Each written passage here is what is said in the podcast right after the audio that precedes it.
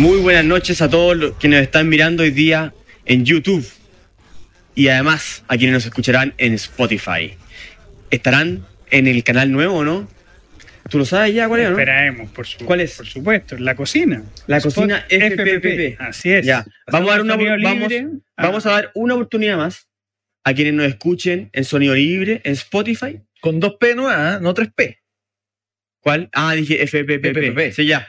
Pero quienes están en, la, en sonido libre, última, última fecha que tendremos el capítulo arriba. Recuerden que el próximo será en eh, la cocina FPP en Spotify. Estamos hoy día con Jorge Gómez y Juan Lagos.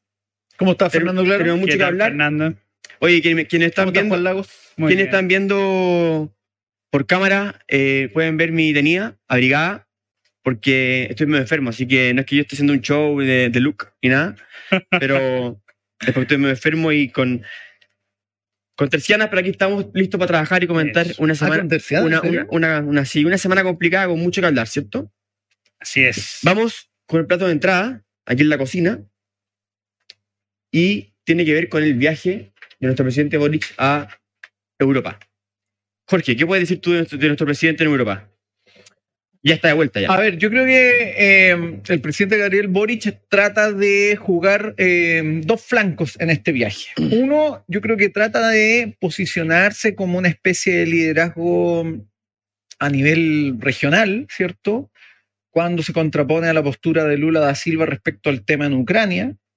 Eh, algunos analistas consideran que eso estuvo relativamente bien porque él marca un punto de diferencia respecto a a, digámoslo así, este, este gigante político que es Lula dentro del espectro latinoamericano, y ese es un foco que, que él establece. Y el otro me parece que es que él trata de alguna forma desde Europa, y esto es- no es algo así al azar, Mm. desde Europa trata de marcar la pauta política respecto a los 50 años en Chile. Y eso parte, ya lo habíamos comentado. la Ya, esa es la pasada. política interna, ya, pero en cuanto a, a su posición que está, está difiriendo, Juan Lago, de la, de, de la izquierda latinoamericana, eh, ¿alguna Sí, idea? claro. No, mira, ¿Qué antes está que, pasando ahí? antes que todo uno puede ver como uno puede constatar que esta gira Mm. fue bastante oportuna en relación a en relación a todos los escándalos que estaban escándalos. ocurriendo aquí en Chile. Yo creo que fue una buena noticia para el presidente ¿Viajar? de que los escándalos lo pillaran lejos, lo pillaran Ah. fuera. Yo creo que ese, ese es un punto primero. Eh, Antes que, porque igual Eh, salió, porque igual eh, salió en un, en momento ¿Mm? débil. Eso, No, claro. Eso, no es muy bueno. no, no, pero, pero Salió- imagínate. salió pero se justo- blinda. Exactamente. Salió justo Cuando está después. explotando el caso de democracia viva. Pero Sí. imagínate si esto lo hubiera pillado afuera. Yo creo que mm, hubiera sido, hubiera sido bastante complicado, creo yo. En, en primer lugar, ese, Claro. ese, ese detalle. Ahora bien, yo creo que si algo puede definir esta gira es que el presidente sigue confundiendo los planos, es decir, el plano personal con el plano de un jefe, eh, de, de- es decir, el plano Gabriel Boric con el plano presidente de la República. Sí. Yo creo que eso se vio primero con, digo, con la condecoración al juez Baltasar Garzón, ¿no es cierto? Donde uno dice, bueno, para una persona de izquierda, el juez Baltasar Garzón es un referente, pero ya en términos de cuál puede ser los conflictos que ha tenido con el Estado de Chile y en los cuales y, y- y en los cuales se ha enfrentado al mismo canciller Van Claveren, uno ve que ahí hay una confusión de planos que no corresponde. Yo creo que el acierto que él tuvo eh, en la cumbre, eh, en la cumbre de la CELAC, eh, digo, con la Unión Europea, al intentar eh, marcar una diferencia con Lula, obviamente eso luego se empaña cuando el propio Lula da Silva sale al ataque, ¿no es cierto? Y lo trata Claro. de joven, apresurado, Ansioso. ansioso, y él, y él inmediatamente vuelve a llevarlo al plano personal. Es decir, en lugar de él reivindicar su postura en contra, eh, en contra de la invasión rusa, eh, eh, en, contra, en contra de la invasión rusa en Ucrania, lo que hace es volver a hablar. No, Lula da Silva es un gran referente, es un gran amigo, entonces yo creo que Le hace la en esta, en esta, claro, como que vuelve a confundir los planos, el plano personal con el plano, eh, digo, con el plano político, y en ese sentido yo creo que, que al presidente le queda mucho todavía por crecer, eh, digo, para que los intereses de la nación estén mejor representados, creo. Mm. Estaba obsesionado con el, con el tema de los 50 años, creo yo. Yo creo que mm, hizo una. Hizo una especie, o tiene una especie de vacío existencial, esa es mi teoría, Ya, a teoría psicológica. Eh, no sabe, él está completamente enamorado de, lo- de los 70 ya. y constantemente quiere volver a ese lugar, ir a ese lugar y llevar a todos los chilenos a ese lugar. Eh, cuando, cuando, cuando se cumplieron 40 años, ¿se acuerdan o no? Del golpe. eh, había un ambiente, porque obvio, porque Sí. se cumplen 40 años, pero, pero no había una preparación desde el principio del año, del año constante ah, alrededor de lo que iba a pasar ese septiembre de ese año. Eh, yo creo que esta, mm, esta obsesión del presidente por los 50 años es una cuestión media infantil, media adolescente, estética, que le hace mal al país, que no corresponde a un presidente de la República. Eso, es lo que me pasa. Eh, en la BBC dio, dio entrevista, dio uno en castellano también. Ah, mira. Y ahí él habla de Allende, que fue un demócrata eh, sin matices y, una, y por el cual tiene mucha admiración. Bueno, presidente Allende obviamente que demócrata no- y, y conciliador no es, creo que es ridículo afirmar algo así, em, por, más, por más cosas malas que haya hecho o buenas que haya intenciones que haya tenido. Eh, él presidió una institución internacional en el año La OLAS. 67, OLAS, ¿cierto? OLAS sin H Claro. Sina. eh, el desde, desde La Habana, donde se afirmó una declaración Sí. que la vía revolucionaria no descartaba la vía armada. ¿Cómo alguien así va a ser un, un- un demócrata? Así, así un demócrata intachable. Eh, Claro. son co- Cuestiones ridículas nomás. Y además de que violó la constitución, como hicieron los mismos em, diputados de su época, y el presidente Elwin con su recientemente libro publicado, que lo dice sin matices. Exactamente. Em, creo que él tiene ese problema eh, psicológico que nos polariza a nosotros como chilenos. Exacto. No es de un estadista. Eh, luego me gustaría decir, o, o- o- o ver qué opina usted, de que él reivindicó los 30 años. ¿Qué, qué, se- qué- qué se- qué dicen de eso? A ver, yo creo, en primer lugar, creo que eh, voy a agregarle algo a tu tesis como psicológica. Yo creo que acá también, de alguna forma, lo que se produce, sobre todo en esta nueva izquierda o esta izquierda de nueva cepa, es que ellos buscan o necesitan una referencia que ellos no encuentran y que a priori descartan eh, desde la centroizquierda, que es la concertación, en el fondo. Eh, entonces ellos de alguna forma para justificar su propia existencia no pueden tomarse de lo hecho, y aquí entra la contradicción con los 30 años, por la propia concertación y buscan su referencia en lo que fue la izquierda en Ah. los 70. Esa es su referencia, por eso eh, Boric y en general todo el Frente Amplio, ni hablar del, del Partido Comunista, ¿cierto? Pero el Frente Amplio en sí hace todas sus referencias a a, en el fondo, esa izquierda de los años 60, 70, porque rechazan finalmente lo que es y ha sido la centroizquierda desde el retorno a la democracia. Mm.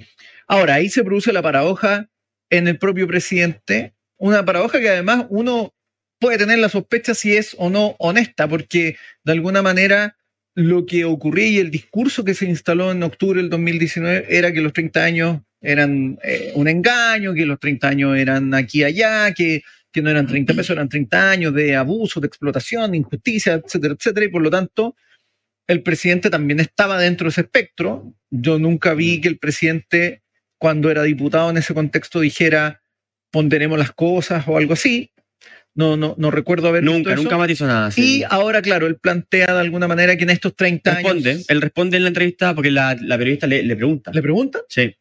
¿Y él qué dice? él dice, mira, la verdad es que lo que yo dije en esa otra entrevista fue una descripción de hechos indiscutibles, que se disminuyó la pobreza, que aumentó la matrícula en educación, que se fortalecieron las instituciones. Sin embargo, dice, eso no quita que seamos críticos en ciertos aspectos. Y lo dijo una... Estaba muy enojado, estaba muy enojado. Es bu- es bueno que vean la entrevista, porque está con el sueño fruncido constantemente. Como, ¿Y cuáles eran? como, el- como le gusta enojarse con, con los periodistas. No, él Claro, dice- diciendo que él había llamado que los periodistas tenían como A deber incomodar el poder. incomodar el poder. Se no, nota le hagan entre- demasiado incómodo. Véanla, véanla, es, es 100 en español. O sea, Pero perdón, ¿cuáles serían los puntos eh, críticos dice? No, los aspectos críticos él, no- él no lo no lo ejemplifica, de hecho. Eh, no, lo que demuestra es que es un vacío, un discurso completamente vacío nomás, po, porque no, no dice qué es lo que se hizo tan mal. O qué es lo que. ¿O qué es lo que se podría mejorar? Claro. Porque en el fondo, yo creo que aquí Boric muestra también algo que no es solo Boric, en el fondo lo hemos visto en varios personeros del Frente Amplio, que esta presunción no solo de una moral superior, sino un juicio totalmente em, exacerbado respecto a la realidad. Es decir, claro, uno puede juzgar la realidad y ver, mira, acá hay aspectos a mejorar, hay cuestiones críticas, esto se hizo mal, pero de alguna manera ellos caen en la dinámica de un juicio eh, radical. Y entonces, claro, bajo esa lógica, lo que hay que mejorar nunca va a quedar claro tampoco, porque al final es tan radical el juicio que no tienen cómo explicar qué es lo que podrían ¿Hacia dónde mejorar. vamos? Exacto.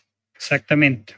No, y, y lo peor de todo es que, es, es que si nosotros nos damos cuenta, esta reivindicación de los 30 años que hizo en España, obviamente va en contra de muy, digo, de buena parte de, di- digo, fíjate que de buena parte de las expresiones políticas que incluso podríamos decir que lo llevaron a la moneda, es decir, Claro. eh, entonces, en ese sentido, yo creo que Boric sigue, sigue yendo en contra de su credibilidad al no fundamentar esta voltereta. El cambio, ¿Por claro. qué? Porque uno, Eso lo hablamos la semana uno- pasada. eso lo dijimos la semana Sí. pasada, las personas pueden cambiar de opinión, pero Mm. obviamente tienen que justificar ¿Qué es lo que le estaba pasando en esa época? Bueno, y después la periodista le pregunta, oye, eh, y dado que ustedes llegaron acá con eh, una historia blanca en cuanto a corrupción y todo eso, dice, ¿qué, qué, qué me dices de, de los casos que dejaste cuando te fuiste del país?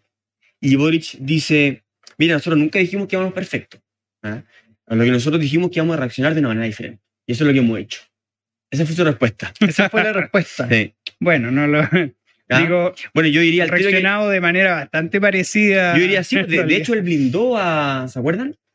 A una delegada presidencial, Así es. Claro. y a un Ceremi del MAU le dijo, ellos no tienen responsabilidades políticas algunas. Ya están renunciados porque los pillaron mintiendo. Él protegió de manera completamente eh, irracional a unos amigos que quizá él tenía, eh, así que no... No, y además se pueden ver bastantes similitudes con la ex concertación, por ejemplo, incluso en los mismos casos de corrupción. Es Mm. decir, se puede ver que hay una fundamentación ideológica en la corrupción. ¿Por qué? Porque la gente de la concertación, cuando justificaba los sobresueldos, decía, mire, a la derecha la financian los empresarios, entonces no- nosotros- nosotros nos financiamos por el Estado. Necesitaban más platita, decían. Exactamente. Entonces, estamos viendo que esto se está replicando también eh, en Pero el no, pero no han dicho nada, no han dicho No, nada. no, pero No, te obviamente. lo han dicho. No, no, pero obviamente la fundamentación de los casos democracia viva, de por qué ellos, eh, digo, por qué ellos en una fundación netamente política podían quitarle plata al Ministerio de la Vivienda, obviamente era porque una, digo, porque su fundamentación política estaba en que, bueno, nosotros necesitamos de la plata del Estado para financiar nuestra Ah, actividad política. No, no, no lo han hecho explícito. Yo, yo, No, para yo- nada. Yo creo que ellos pensaban que iban a, Ahora, yo a pasar piola nomás. voy a poner mi matiz. Sí, ver, sí, sí, sí. Porque creo, Se claro, eh, se nos pasó, se nos pasó por el lado. yo creo. porque sí, No, porque en el fondo yo creo la corrupción en el fondo siempre está latente en cualquier sector político. No, No, es obvio, como no, obvio, pero aquí cuando yo- uno dice en el fondo está fundamentada No, en la concertación y el Frente Amplio es como que No, pero, pero obviamente hay otras fundamentaciones. Por ejemplo, lo, Lo que pasaba en el caso ejemplo. Penta, lo claro, que pasaba en el caso Penta era también, es decir, nosotros le como damos, nos falta plata para las digo, campañas, claro, lo que vamos a hacer es, es, eh, es por vía de los impuestos hacer triquiñuela, es decir, hay Claro, otra fundamentación claro. en ese sentido, pero yo creo que aquí hay un, hay un No, pero parecido, y nosotros, y nosotros luego lo vamos a ver en el caso, digo, cuando hablemos sobre, sobre, la, sobre el robo. Lo que el todos quieren ministerio, escuchar, ¿no es lo que todos quieren Lo que escuchar. todos quieren escuchar, que en el caso Mobgate también existió un robo. claro, claro. O sea, yo concuerdo en el punto que de- siempre cuando se descubre una situación de corrupción, quienes estén ligados van a buscar una explicación para ello. Nadie va a decir, sí, somos todos corruptos y, y nos aprovechamos del sistema. No, en realidad todos van a tratar de decir, mira, en realidad esto no es corrupción porque lo que ocurrió fue esto, o se hizo esto ante la ausencia de esto, o ante el vacío por aquí, se hizo esto otro. Siempre va a haber una explicación. Claro. Sí, fundamentación es diferente. Y más encima, fíjate que esta cosa de que ellos tenían una historia blanca, yo creo completamente falsa. Ellos tenían una hoja en blanco, por así Claro, decirlo. claro. Ese es el punto. No es que, no es que previamente No llevaban habían 20 gobernado, años. claro. Claro, Tanto así que, claro, ni siquiera- básicamente no habían gobernado. Y No, además hay que por decirlo, porque yo concuerdo en ese punto. Esta idea de, mira, tenemos una historia de probidad. Te creo si tú tienes una, una coalición que lleva 20, 30, 40 años y que efectivamente en ese periodo tienes muy pocos casos de corrupción. Y, Mm. o- y si tienes cero casos, ya uno debería sospechar incluso. Pero acá Pero lo que bueno. ocurre es que este es el primer gobierno y no ha pasado ni el segundo Ni año y, y ya aflora un escándalo de corrupción. Entonces, el problema es mayor aún. Yo creo que es mayúsculo en ese sentido. eran seres humanos.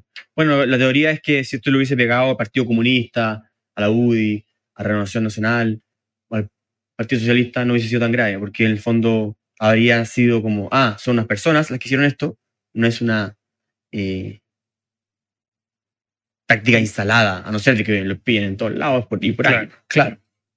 Em, pasemos entonces al, al siguiente. Yo, que, yo quería comentar un poco eh, lo- cómo se había referido a Francia, pero dejemos al- a quienes nos escuchan que revisen la columna de Escano Caballo, que puede La tercera. resumir mejor Del domingo. eh, la reflexión de Boric frente a los franceses y su, y su posición frente al golpe de Estado en Chile, en el año 73, 74, 75, lo que pasó ahí. Póngale me gusta, por favor, a nuestra página de YouTube, compartan y también apóyennos, ¿no es cierto? Por favor, apoyen el trabajo que hacemos en la FPP. Tenemos nuestra página de internet donde hay un buen link que dice dona, dona a la FPP. Jorge Gómez, tú todavía no estás dentro de la gente que dona, así que No es que yo dono, pero anónimamente. anónimamente. Me Ah, autodono. Me autodono a mí. Ah, este es como Giorgio. Sí. Muy bien. Muy bien. Ya, pero póngale me gusta, compartan. eh, también en Spotify pueden, pueden hacer lo mismo. Así que por favor, difundan nuestro trabajo que necesitamos eh, difusión. Vamos al plato de fondo y al clásico eh, momento que todos esperamos, que es el robo que nunca olvidaremos sobre, o sea, más que sobre, de los computadores y la caja fuerte del Ministerio. de Que todavía no aparece. Social. Partamos inmediatamente con quien tiene una vocación de PDI. Eh, Jorge Gómez, ¿cuál es tu teoría al respecto?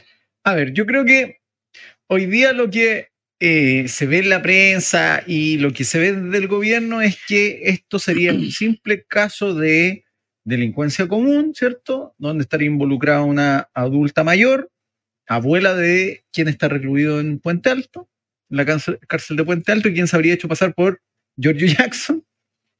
Pero a mí me parece que hay que, y yo esperaría que la autoridad y las instituciones competentes indaguen más en si hay más personas involucradas en este, en este delito. ¿Por qué? Porque hay cosas que no calzan desde el punto de vista de cómo sabían que eventualmente Giorgio Jackson tenía medallas en su oficina, cómo sabían dónde estaba ubicada. Yo no sabía las medallas. ¿Qué es- ¿A qué te el- refieres? el- el- a través de la llamada telefónica Claro. le dicen al guardia, vaya a mi oficina, Giorgio Jackson, Ah, ya. el supuesto George Jackson le dice, vaya a mi oficina y saque unas medallas y unas cosas que hay ahí. Y el guardia saca una medalla y unas piochas que encuentra. Y Ah, las pone en una bolsa. ¿Cómo sabían dónde estaba la caja fuerte?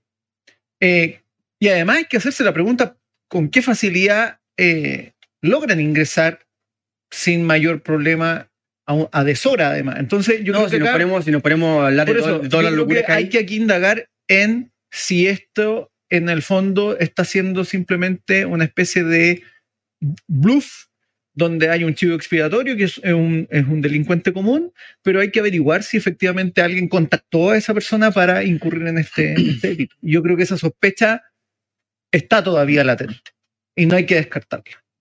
Esa es mi perspectiva. ¿Tú crees que hay una conspiración? Yo creo que tiene un, un cariz político. Además que a mí me llama mucho la atención dos cosas, y con esto cierro. Primero, Giorgio Jackson cuando hace la primera declaración, él dice que esto tiene una connotación política. Eso es muy raro. Sí. Eh, Esto tiene un carácter político. El partido, el Él trata de decir Mm. que esto tiene un propósito político. eh, es muy raro si en el fondo a ti te impacta un hecho y tú no dices eso inmediatamente. Y segundo, y a mí me está generando mucho ruido esto, es que ahora hoy día hizo una declaración donde insta a quienes lo acusaron de un delito a retractarse. Pero resulta que la legislación chilena contempla el delito de injurias y calumnias. Cuando a ti te acusan de un delito, ¿cierto? Te están en el fondo eh, calumniando, ¿cierto? Y también cuando están deshonrándote, te están injuriando. Y por lo tanto, si él siente que está injuriado y que ha sido calumniado, lo que tiene que hacer es interponer una A ver, querella y ojo, obvio. contra aquellos que Eso, eso es buen punto, Jorge Gómez. Porque Sí. eso además. Bueno, yo no sé quién lo ha dicho de manera clara. La UDI lo dijo de manera clara, ¿no? Pero que lo dijo de manera clara es eh, Eh, Fidel Espinosa. Fidel Espinosa. Entonces, sí, ¿qué sí. pasa? Que, Entonces él se podría querellar por injuria, exacto, eso es lo que debería por hacer. Sería lo mínimo, claro. Sería lo- lo mínimo. además, ojo, porque él es un, mini- un ministro y tiene un deber, además legal, de hacer cumplir la ley. A ver, Y por ¿y lo tanto, qué? si él dice que hay, si se ha cometido un delito, ¿Está insinuando algo entonces, Jorge? ¿Por qué no lo hace? es que por eso, esa es mi sospecha. ¿Por Ah. qué no se querella? Si él está diciendo que se cometió un delito, lo- su deber como ministro y además su deber como dirigente político es hacer que se respete la ley y por lo tanto él debería querellarse contra quienes resulten responsables de aquel delito.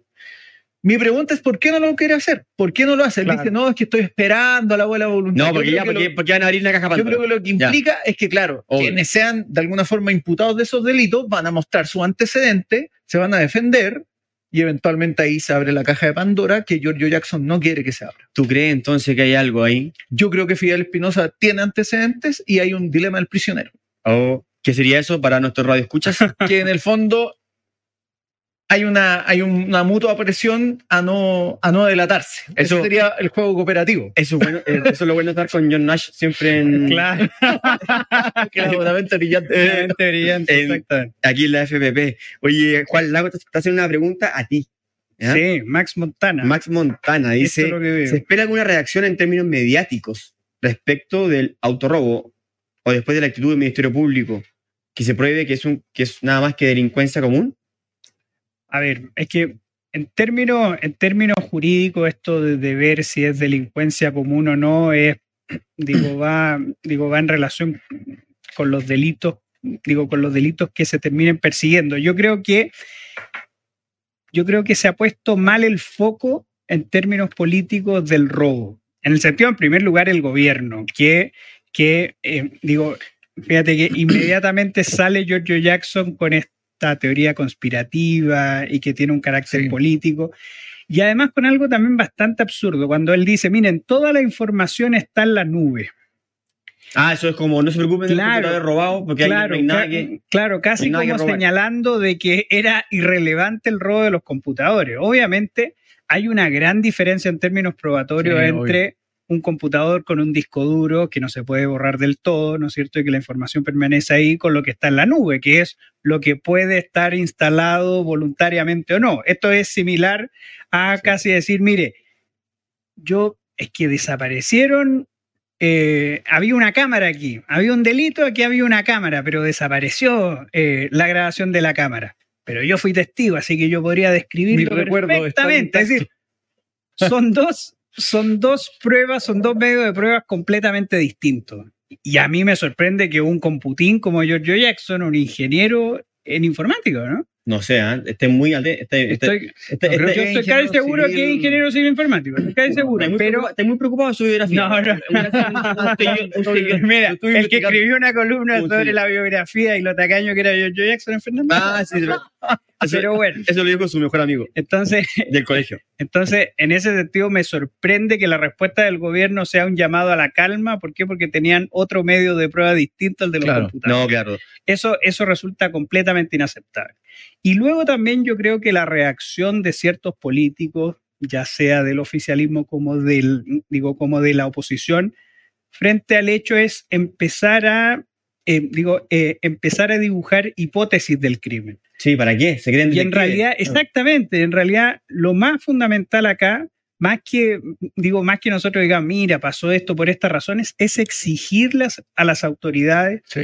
todas las responsabilidades posibles, que van desde el propio ministro Jackson, que tiene una responsabilidad en vigilar en que su ministerio, eh, digo, no existan robos, y más encima, no solo robos de, de- digo, digo, no solo robo de los computadores, sino que robo de potenciales pruebas en un No, juicio que nosotros claro. ya sabemos.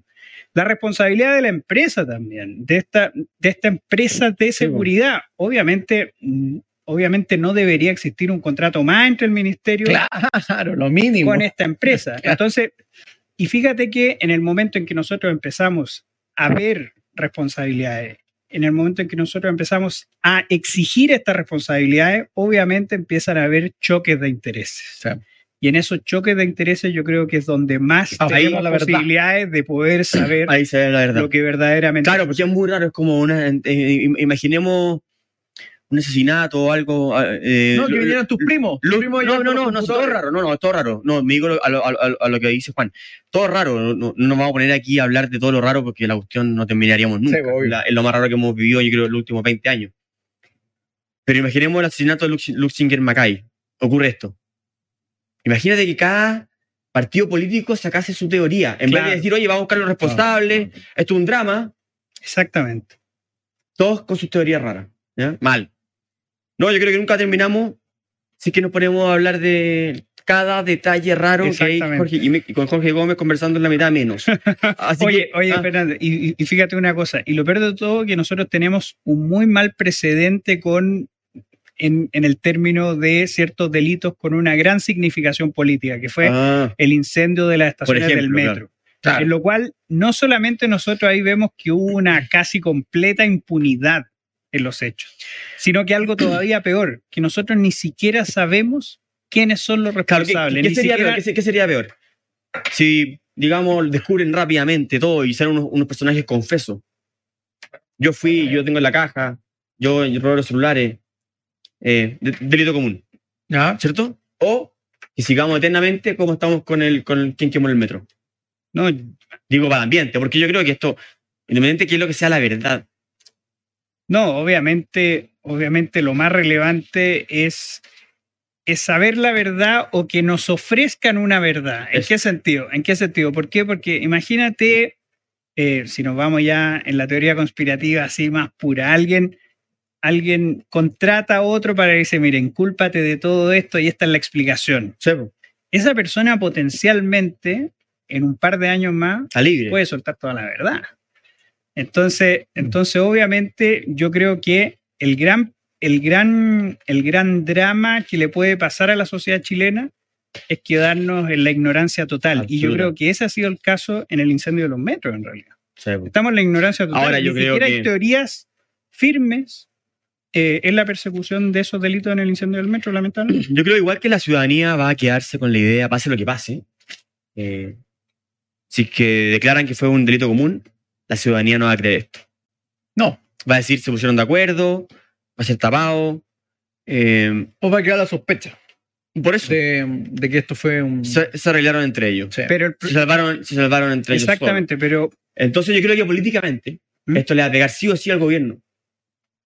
En términos nada más que políticos. no, obviamente. Así que mm, Y lo, creo que no hay mucha salida por ahí. y los más interesados en realidad en, en buscar una verdad coherente debería ser el gobierno. Pero ¿qué es lo que vemos en el gobierno? Vemos una cosa súper básica que es librar de culpas a George Jackson. Mm. Sí. Y fíjate que la misión del gobierno aquí debería ser la de Aclarar a lo verdaderamente Claro. responsable, intentar darle una lógica Sí. a lo que sucedió en lugar de estar librando de culpa a Es que George Jackson. que eso, es, una- eso para es un mí ejercicio súper se liga muy claramente con, Por lo que dijiste la la querella. pretensión de de, la- George Jackson de que se retracten. Claro. Cuando Claro, lo que él, si, si tu honra y tu condición de inocente está, pu- está puesta en duda, Querella. lo que tú tienes que hacer es anda- querellarte anda para demostrar que tú eres inocente, no esperar que retráctense. Mm. ¿Te fijas? Porque en el fondo eh, su propia defensa es muy débil y a mí eso me, me genera mucho ruido de parte de George Jackson. Mucho ruido. Ahora, ¿qué opinan en el otro lado? La oposición. La UDI, que dice que no quiere hablar con el gobierno a no ser de que el ministro Jackson. En caso de la reforma tributaria. Pero yo creo que Claro. en general, porque incluso antes de, de- de- de decir eh, no conversamos en temas de, de- de reforma de pensiones no tributarias, Digo, de pensiones. eh, queremos al ministro Jackson fuera. ¿Qué opinan de eso? A ver, yo creo que es un mal cálculo y además, tomando lo que estábamos hablando antes, no responde ni da espacio a buscar la respuesta que, que- que debería esperarse. Es decir, se desvía el foco a un tema Tú de... dices que es un mal, una mala estrategia, estrategia política. es una mala estrategia le política. va a jugar en contra a la UDI, digámoslo así. No, no, es mala estrategia en términos políticos porque le va a jugar en contra en el futuro, Eso. pero además porque su deber hoy día, eh, en este caso de la oposición, debería ser exigirle al gobierno aclarar esta situación del robo y dejar lo más claro posible qué es lo que ocurrió. No el desviar el tema a, la- a- a una Mm. discusión política que en términos estrictos no tiene nada que ver con el hecho puntual del robo. Mm. Además, yo creo que mm, Y eso yo creo que es un error. andar de de exigiendo salida de ministro de manera tan tajante, no voy a conversar contigo, es como medio amurrado y no corresponde en una democracia. El ministro lo, lo nombra el presidente. Yo me acuerdo, aquí, yendo al caso puntual, que nos eh, algo a- afecta, cuando nombraron a Gerardo Varela, acuerdo, como ministro, Claro. mi- ministro de Educación. Oye, yo me acuerdo que decían, yo con ese ministro, no- o sea, si tú nombras a ese ministro, yo no converso, decían Claro. ¿Pero qué, pero, ¿qué se creen? Pues si que nombra ministro del presidente y él tiene, Exacto. Entonces, si tú te pones así como así de. Creo que, Sí. creo, creo que de un punto, desde un punto de vista ético, no corresponde a una democracia. ¿ya? Eh, y además, menos ahora, es muy fácil pegarle al, al ministro. Péguenle. pero No, y además hay legales también Por eso. que y podrían utilizar. además, pero incluso eso. Y luego, en lo político, yo estoy contigo también. Creo que ahí le va a jugar en contra, van a quedar como muy eh, máxima de Es manera. como un boomerang. Le van a ir de vuelta después. Sí. se van a sacar en cara. Eh, Juan Lago se ríe. Que, Sí. a, a ver por qué se ríe Juan Lago, pero bueno, déjame terminar. Se van a sacar en cara. y además, yo creo eso que fue culpa de, eso fue a la ciudadanía. de Cristian Opaso que Te encaró, pero, pero yo te cuando- cuando igual, no igual te lo dije, ah, te enfocó, no sé.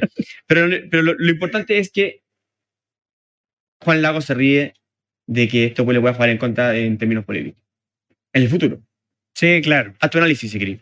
Bueno, eh, bueno, yo creo que en primer lugar es un error de la UDI el confundir los planos. ¿Por qué? Porque el problema de la reforma tributaria no está en la presencia o ausencia de Giorgio Jackson en el gabinete. Nada, nada, nada. y por lo tanto está absolutamente huyendo de, huyendo de la discusión de fondo, de, del señalar de por qué están oponiéndose a la reforma tributaria. ¿Por qué? Porque perfectamente el gobierno podría decir, perfectamente, sacamos a Giorgio Jackson, ahora negociemos la reforma eh, de las pensiones y la UDI quedaría completamente en pelota. Entonces, Sí. ese, ese yo creo que es un error Sí, muy grave. El segundo error también es sobreestimar a Giorgio Jackson. Es decir, el considerar que sacar a Giorgio Jackson sería algún triunfo. Algún triunfo para la algún triunfo para la oposición. Y en realidad nosotros nos hemos dado cuenta que el desempeño de Giorgio Jackson, tanto en las Express como en el ministerio eh, en el que está ahora, en desarrollo social, tampoco ha sido tan brillante, tampoco Ni que un sea solo- una oye, estrella un- fulgurante que Ni un está... solo proyecto de ley ha sido enviado. Exactamente, que eh, está siendo en materia presidencial. de desarrollo social. Lo dijo el diputado Undurraga, quien es parte de esa comisión y que en teoría debe ser un Exacto. desarrollo muy, un, perdón, un ministerio muy importante. En términos estrictos, muy mal político en ese, desde esa mirada. Claro, entonces, o, o fíjate que Giorgio Jackson Yo se ha no mostrado aquí muy ese- mal ministro. Yo no, vi- yo no vine aquí a ser amigo de nadie, dijo Giorgio. claro, siendo ministro de las Express. Siempre- que es el ministerio que de, Donde tenés que ser amigo de todos. Por último, na- nadie le dice que sea amigo de, los de los políticos, de los Pero yo te diría pero que haga política. es Claro, decir, política. un buen ministro de las Express tiene que, tiene que incluso Bueno. llevar en las negociaciones hasta el término personal, como, oye, apruébame esta cuestión, Sí, po. tipo, yo que he sido tan buena onda. Hemos- En ese caso, Claudio Alvarado, que fue el ministro de las Express del Anterior. presidente Piñera, chilote, era eso. un chilote. un chilote, un chilote de tomo y lomo y que, y que llevaba eso, las Era- era- conversaciones. claro, parece que se manejaba muy bien. Exactamente. Oye, saludamos aquí a Javier Traverso, a, Dani, a la Dani Cárcamo, a Gustavo. Gustavo está, claro, está, está burlando aquí. Oye, A Corina también, Corina Sea. Corina Sea también, buenísimo, sí, obviamente. Eh, pero antes que todo, póngale me gusta al canal, compartan lo que estamos hablando, el, el, el- el episodio, y vuelvo a repetir, último, último, Último llamado. no, sí, último llamado se puede ser. Aquí, porque la Marcela que está atrás de la cámara acá y Cristian que está atrás también en, en los controles, va a ser la última vez que van a subir este programa en, en Spotify, en el canal antiguo de Sonido Libre. Y pasa a la cocina. La cocina FPP. que es un canal que siempre ha existido, que siempre ha tenido el programa, pero eh, hacia dónde vamos a migrar, como dicen ahora eh, en términos cibernéticos. Yo creo que con, con eso estamos en, No en cuanto qué al robo, en cuanto al robo. con- sí, porque hay que esperar más, más antecedentes. ¿Tú, tú qué crees, juez, eh, juez Juan Lago? Eh, va a cerrar el tema. Es que, Quémate. es que hay grandes, hay grandes posibilidades Lago, de que en realidad no terminemos sabiendo qué pasó con el robo realmente y que un par de y que, y que el hilo se termine cortando, pero no solo por lo Lo más manera. delgado, sino que por lo más delgadísimo Ah, en esta línea. Yo creo que Que sería, que lamentablemente sería el una persona que está en la cárcel. exactamente, Mm. yo creo que y que lo pueden lamentablemente. Lamentablemente el precedente de lo que pasó el 18 de octubre eh, deja que el estándar ciudadano en la exigencia de los delitos que tienen connotación política sea muy bajo. De hecho, Y- tengo una duda. creo que ¿El Congreso hizo alguna comisión investigadora por el tema del metro? eso yo, Yo creo que sí. Eso yo no lo ¿Hubo sé. alguna comisión que entregara un documento final de Sobre lo que pasó en el Sí, metro, yo creo que no. lo he leído. sé. Me Truculento. surgió, me surg- me surgió esa duda. sí. ¿Tú, Jorge? No, yo creo que acá lo que ocurre es que hay un ejercicio del poder muy viciado. Hay en Chile, en general. No, No, pero no, aquí. en este caso hay, un ejercicio de poder muy viciado que, se, que además está actuando a costa de sujetos que están en la marginalidad. O sea, ¿tú crees que hay una operación también? Yo creo que hay también? una utilización de un sujeto que está en la mío, marginalidad. yo, yo parece que soy muy negacionista y, y me niego a pensar algo así. Bueno, no sé. Es que todo muy raro, ¿Pero en ¿verdad? Es, imposible. ¿ah? No, no, a lo, que, a lo que yo me refiero es que es que que al generalmente nivel que en llegamos, los de- Argentina queda chico alrededor de esto. sí, es que, es que generalmente en los delitos No, falta que entierren la plata en la, en la catedral. No sé, Con una monja, con una claro. monja de verdad. Es que, es que Pero bueno. generalmente en los delitos hay, hay una explicación de cada actuación claro. que realiza el delincuente. Yo creo que el gran problema es que sin saber, porque a diferencia del, a diferencia del senador Fidel Espinosa, no tengo idea de lo que pasó eh, y no cuento con antecedentes, Claro. pero no soy optimista a la hora De que se aclare. de que, la, de que nuestra clase política nos dé eh, una explicación racional de cada uno de los actos que pasaron aquí. ¿Por qué? Porque aquí hay o guardias demasiado inocentes, es decir, Por no decir demasiado, otra cosa. demasiado lesos. Claro. Eh, ¿Por qué? Porque de verdad, es- esta operación, además, es, es una operación muy rasca si uno lo ve desde el punto de vista. Aparte hay imágenes que muestran que al guardia le muestran como el celular y hace así como estamos check. Es. Entonces, no, muy rara la situación. Ya, no, esto, es una locura. Vamos, eh, Está para Carlos Pinto. vamos a hablar qué está pasando en la- el Consejo Constitu- Constitucional, que en el cual nadie, nadie, nadie cree. Yo solo dejo aquí la, la apertura del, del tema. A ver, yo- Eh, en- ah, ya, te lanzaste. Bueno, que, que No, por la mayoría quiere rechazar el proyecto. Que, que, que, Lo que pasa sigue subiendo el rechazo. Lo que pasa es que acá hay un nivel de desconocimiento a nivel de eh, la discusión. Yo creo que acá hay un punto clave y se ve en comparación, llegó a la comparación con el proceso anterior. De alguna forma, el proceso anterior generaba un flujo mayor de información producto de las polémicas que se suscitaban entre los miembros de, de esa convención. En el fondo, el- Sí. a través del No, pero también era nuevo. se, claro, y había más, más novedad, pero a, a- a través de las discusiones y los escándalos, la gente se interiorizaba por lo que se estaba discutiendo. Yo creo que hoy día, de alguna manera, la mesura que hay en el Consejo juega en contra de que haya un mayor flujo de información respecto a lo que se discute. Entonces se produce una distancia entre el ciudadano común y este proceso. eh, y eso genera opiniones que eventualmente se traducen, por ejemplo, en esta perspectiva de mayor rechazo, mayor desconocimiento, no se sabe qué es. Entonces, yo creo que hay una disposición de las personas a no tengo idea qué es, así que lo rechazo. Yo creo que esa es una lógica Por ahí que va. se está dando. sí. Esa es tu, tu teoría. ¿Tú, Juan, tenés cuál, cuál tu teoría? Sí, yo creo que el punto es que se perdió la novedad. ¿Ya? Sí. Entonces, yo creo que el seguimiento del Consejo Constitucional es similar al seguimiento que tiene el canal del Senado y el canal de la Cámara. mal. ¿Me entiendes no? Es decir, es decir, ya son, eh, es decir, son instituciones que ya están instaladas y a las cuales a nadie le genera una curiosidad por la novedad y ver cómo funcionan. Entonces, Mm. yo creo que yo, yo creo que en ese sentido, los menos culpables del rechazo por el momento son los mismos que están El mismo participando, consejero, claro. digo, ya sea los consejeros como los comisionados expertos. Digo, Sí, no, no. no. entonces el El punto, ambiente. el punto es que ya este proceso nació medio muerto. Es decir, Mm.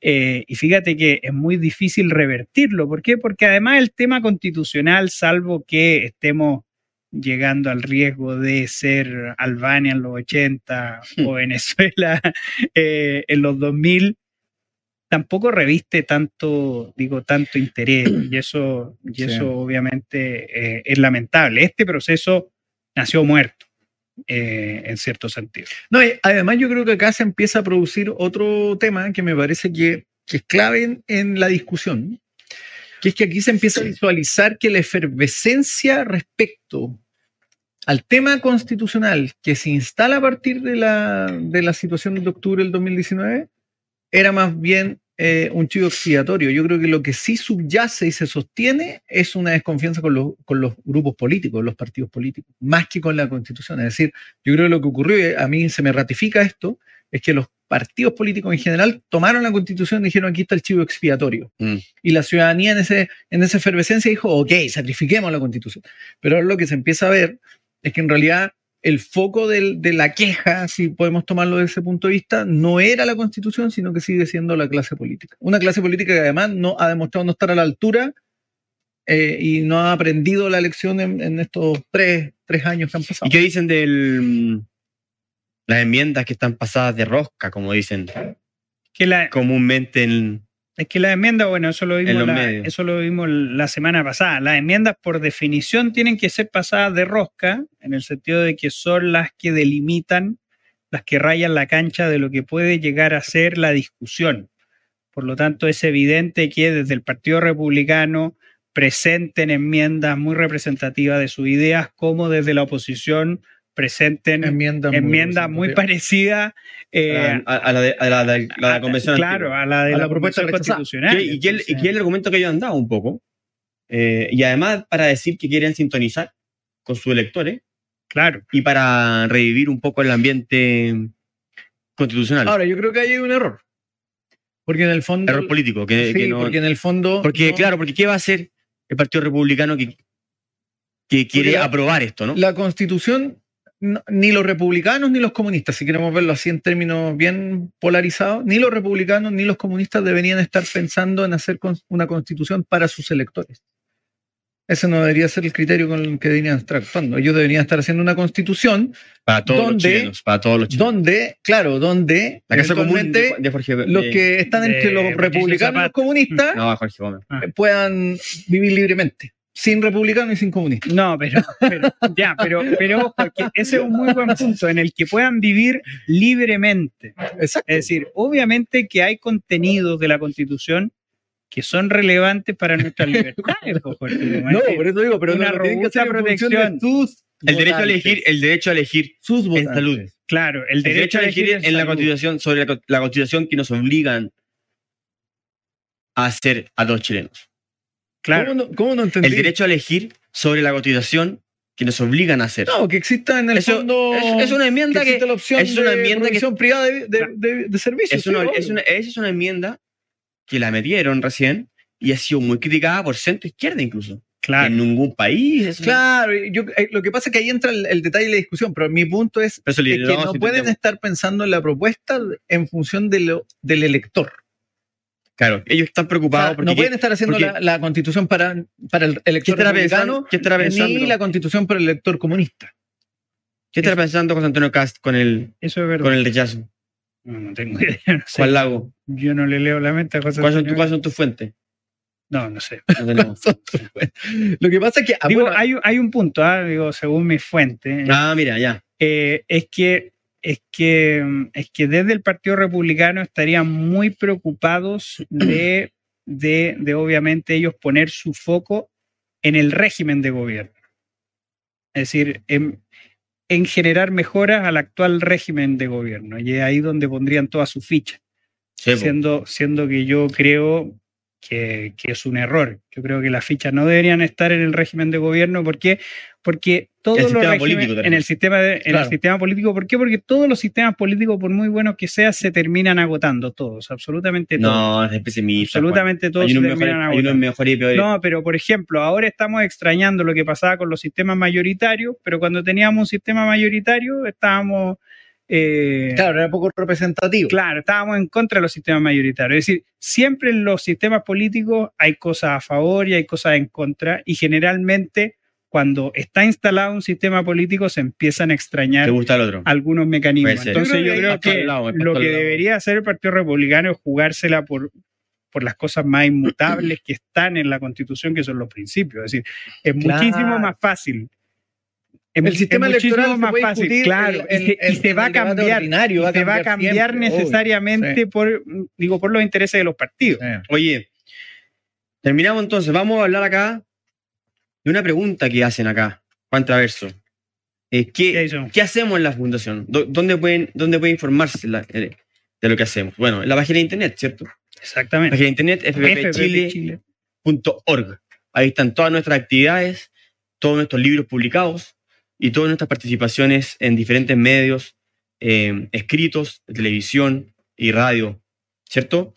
Y aprovecho de decir inmediatamente que este miércoles tenemos el lanzamiento del libro de Axel Kaiser, su primera novela, que se llama Asgalar. El libro. fíjate. El libro de Asgalar, perdón. El libro, el libro de Asgalar.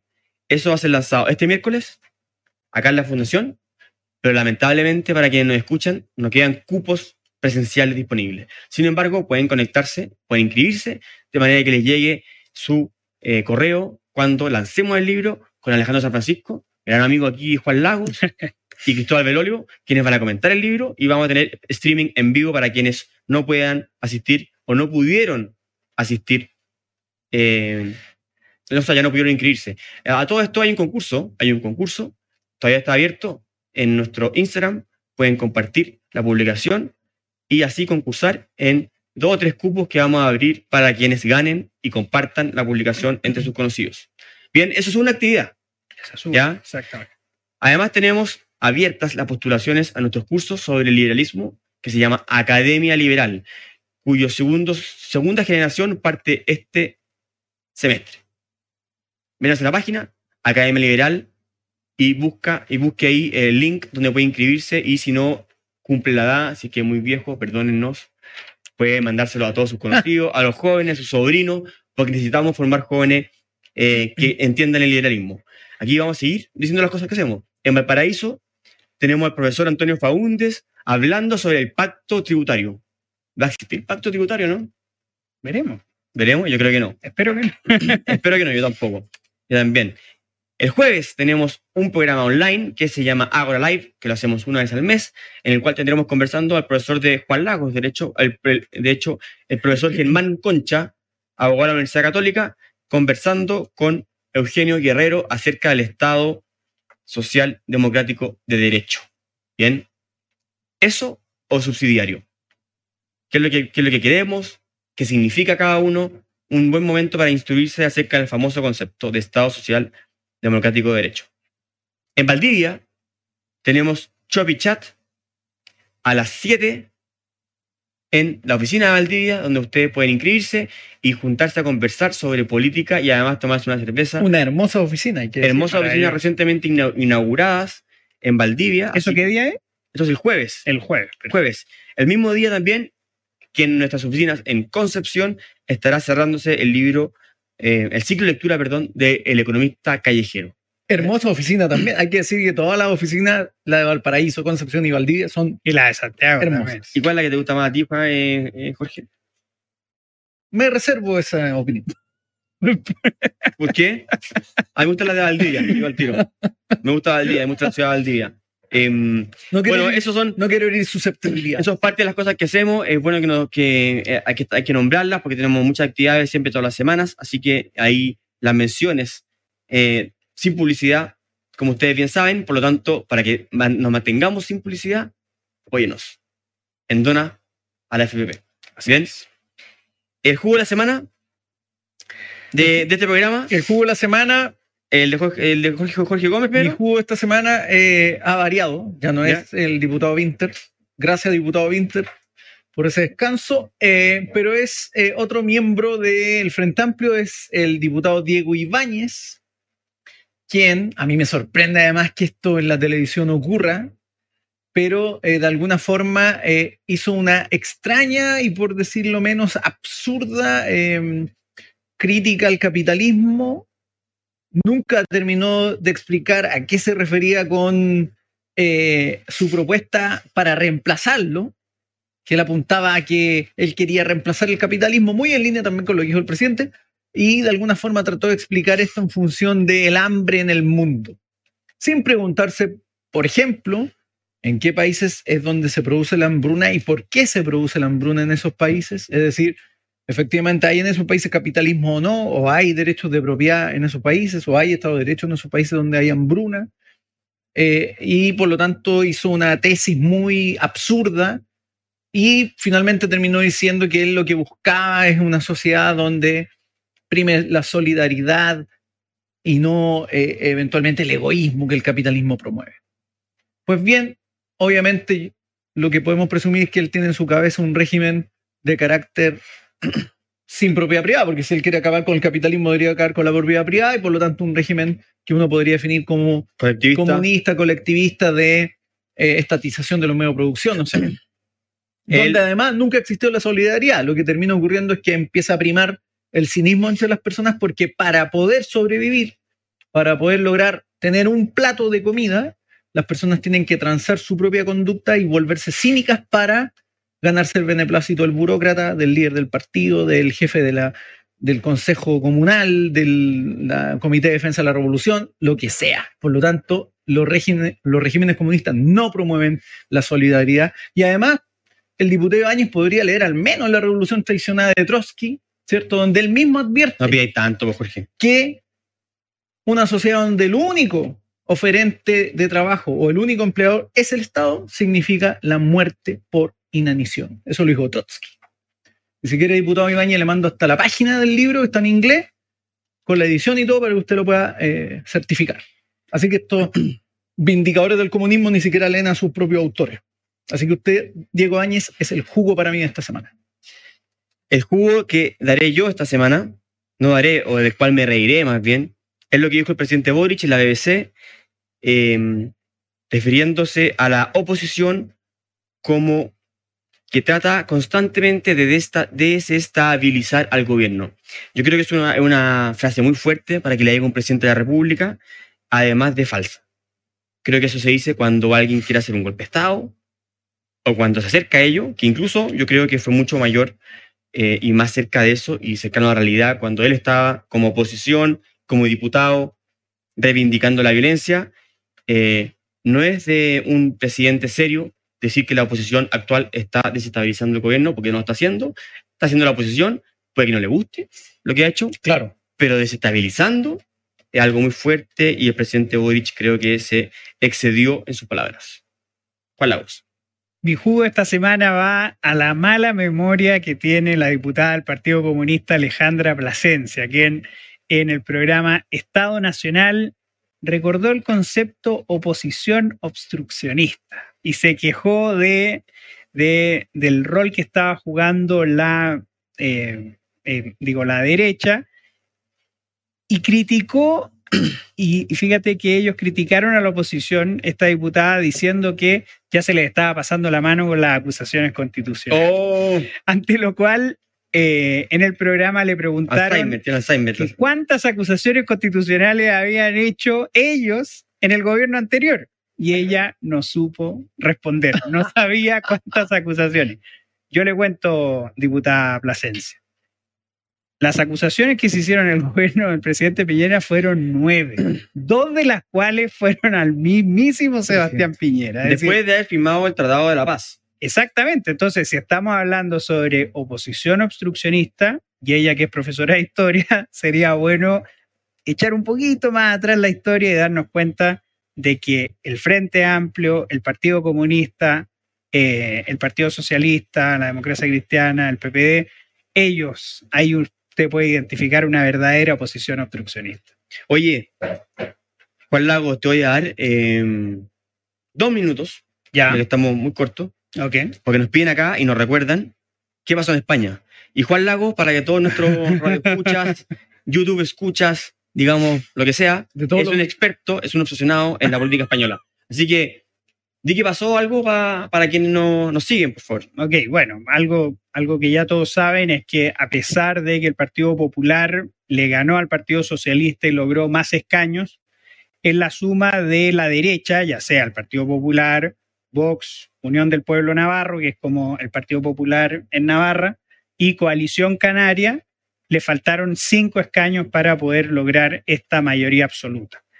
En cambio, el Partido Socialista logra el segundo lugar, pero si hace una suma de todo lo restante, podría poder eh, acceder, acceder al poder y sería el primer presidente de la historia de España que llegaría a ser presidente del gobierno español, llegando en segundo lugar en unas elecciones. Primera vez. Oye, primera vez este, este presidente actual, digamos, el primer ministro, Pedro Sánchez. Pedro Sánchez, Presidente de gobierno. llama. presidente de gobierno, está eh, en la ceniza de Fénix, ¿cierto? Así es. Ya, estuvo, Luego logró el gobierno y después de una desastrosa elección para su partido y su, y su, y su coalición, Exactamente, en mayo. en mayo decidió llamar a elecciones Llamar elecciones en verano. anticipadas. Claro, llamar elecciones donde estaban en vacaciones eh, los españoles, siendo que él mismo prometió eh, que las elecciones a lo sumo iban a ser en diciembre. ¿Por qué? Porque él,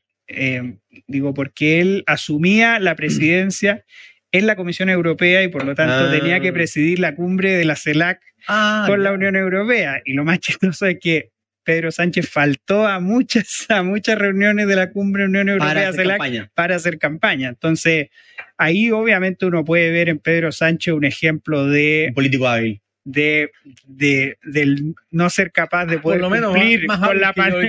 Es decir, el no ser capaz de cumplir con la palabra empeñada, pero a su vez también ser muy hábil y ser muy táctico. Vamos a ver cuánto, cuánto tiempo más puede, puede seguir con esa, con esa duplicidad. Sorprendió a todo Sin España, a, todo- a todos los seguidores de, de la política española con ese llamado a elecciones y eh, al parecer le va a salir bien.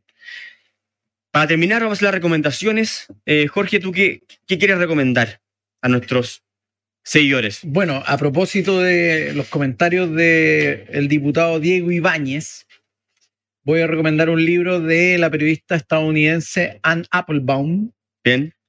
El libro se llama Hambruna Roja. Y me, gustaría hacer un comentario sobre este libro porque ella lo que cuenta aquí es el costo humano que significó la colectivización por parte de Stalin en el año 1932 en Ucrania, donde murieron al- alrededor de 5 millones de personas entre 1931 y 1934, en el llamado Holodomor, que de alguna forma en términos del idioma ucraniano significa el exterminio por hambre.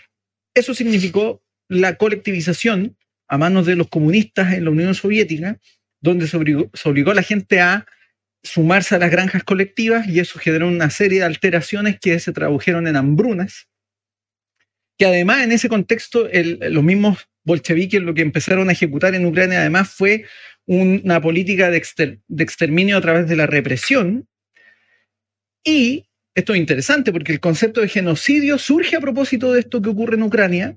Ahí eh, Rafael Lemkin, que es un jurista polaco, crea el concepto del genocidio y dice que el mayor ejemplo de eso es lo que ocurrió en Ucrania en el Holodomor, bajo eh, la dictadura comunista eh, bolchevique. Un hecho que además la Unión Soviética lo negó hasta 1991, cuando recién se comenzó a investigar sobre estos crímenes ¿Por qué? Porque los comunistas, que son tan defensores de la verdad y la información, borraron la información, alteraron la información, alteraron actas de defunción para, en el fondo ocultar que la gente moría de hambre, alteraron actas eh, de todo tipo, documentos, todo, se deshicieron de todo para ocultar esta vergüenza.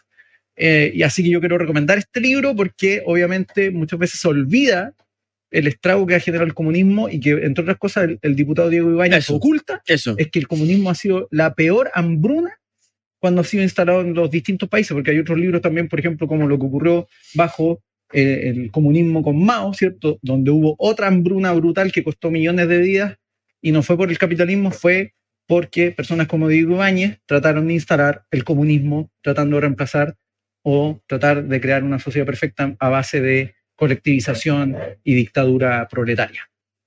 Así que esa es mi recomendación. Bien, Jorge.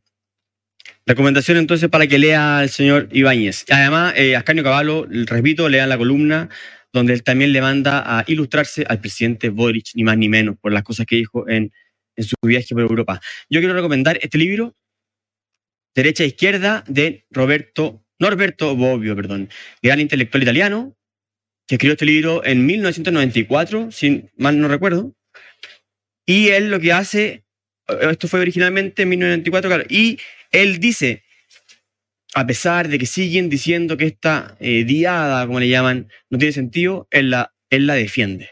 En 1994, hoy, eh, más de 30 mm, años después, se sigue diciendo lo mismo, que no tiene sentido, pero sigue viva. Es un libro muy interesante porque es un gran pensador, porque te ubica en los 90, donde esto, esto se está discutiendo, cuando incluso era mucho más probable que muriese, que muriese después de la caída del muro de Berlín, después de la caída de la Unión Soviética. Así que los mando a leer este libro, muy recomendado y actualizado con un prólogo de Joaquín Estefanía, que no me gustó nada, pero igual es interesante porque lo eh, contextualiza. Norberto Bobbio, derecha e izquierda. Juan Lagos. Mi recomendación es una especie de novela, memorias de Lea Ipi, que es una profesora de marxismo, una profesora marxista de teoría política en la London School of Economics, que se llama Libre, el desafío de crecer en el fin de la historia. Se trata de unas memorias de la infancia eh, de la autora que vivió en la Albania comunista. La Albania, la Albania comunista en los 80 era una especie de Corea del Norte, algo mm. absolutamente cerrado, que incluso cortó relaciones eh, con la mismísima Unión Soviética por considerarlo reformistas y blandos. Em, es, un, es un libro que tiene dos partes, una parte como era la infancia en este régimen cerradísimo albanés eh, bajo la garra de Enver Hoxha, ¿no es cierto? Que era, el, líder, el líder de los albaneses, y luego una pequeña, eh, una pequeña parte hablando de lo traumática que terminó siendo esta transición del comunismo a la democracia, que incluso terminó con una guerra civil en 1997 en Albania. Es un libro que está súper bien escrito, súper interesante, pero que me deja un gusto amargo en, en las conclusiones. Es decir, no creo que sea un libro que al final termine justificando el, modo de pensar que tiene Lea Ipi en la actualidad. ¿Por qué? Porque la misma familia fue una familia que fue perseguida, perseguida y ah. torturada por el régimen, por el régimen albanés. Ella habla sobre que el marxismo también eh, es una teoría de libertad, es una teoría que busca generar la libertad,